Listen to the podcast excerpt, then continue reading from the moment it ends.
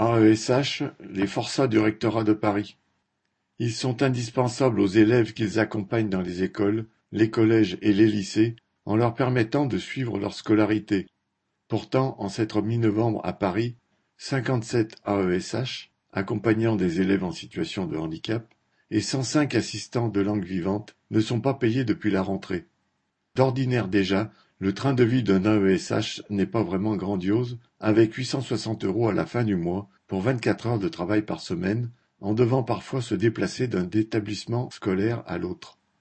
Et ce n'est pas vraiment plus rose pour l'assistant de langue, avec ses 800 euros mensuels pour 12 heures hebdomadaires, mais depuis la rentrée c'est carrément zéro.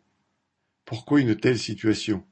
Interrogé, le rectorat de Paris, qui se dit bien sûr citation, conscient des difficultés, accuse une réorganisation pour les assistants de langue et un changement de gestion pour les AESH.